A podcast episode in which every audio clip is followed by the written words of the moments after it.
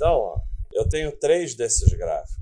Em 31 de 12 de 2012, investiu 10 mil dólares em 1 de janeiro de 1980 até 31 de dezembro de 2012, no SP500.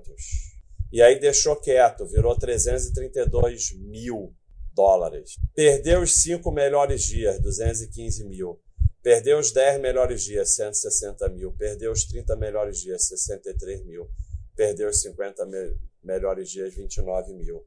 Então, se você ficar girando achando que vai acertar, já era. Para você estar tá presente nos melhores dias, você tem que estar tá presente nos piores também, é normal.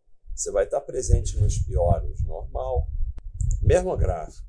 Aí já é 10 mil só entre 93 e 2013. 93 e 2013.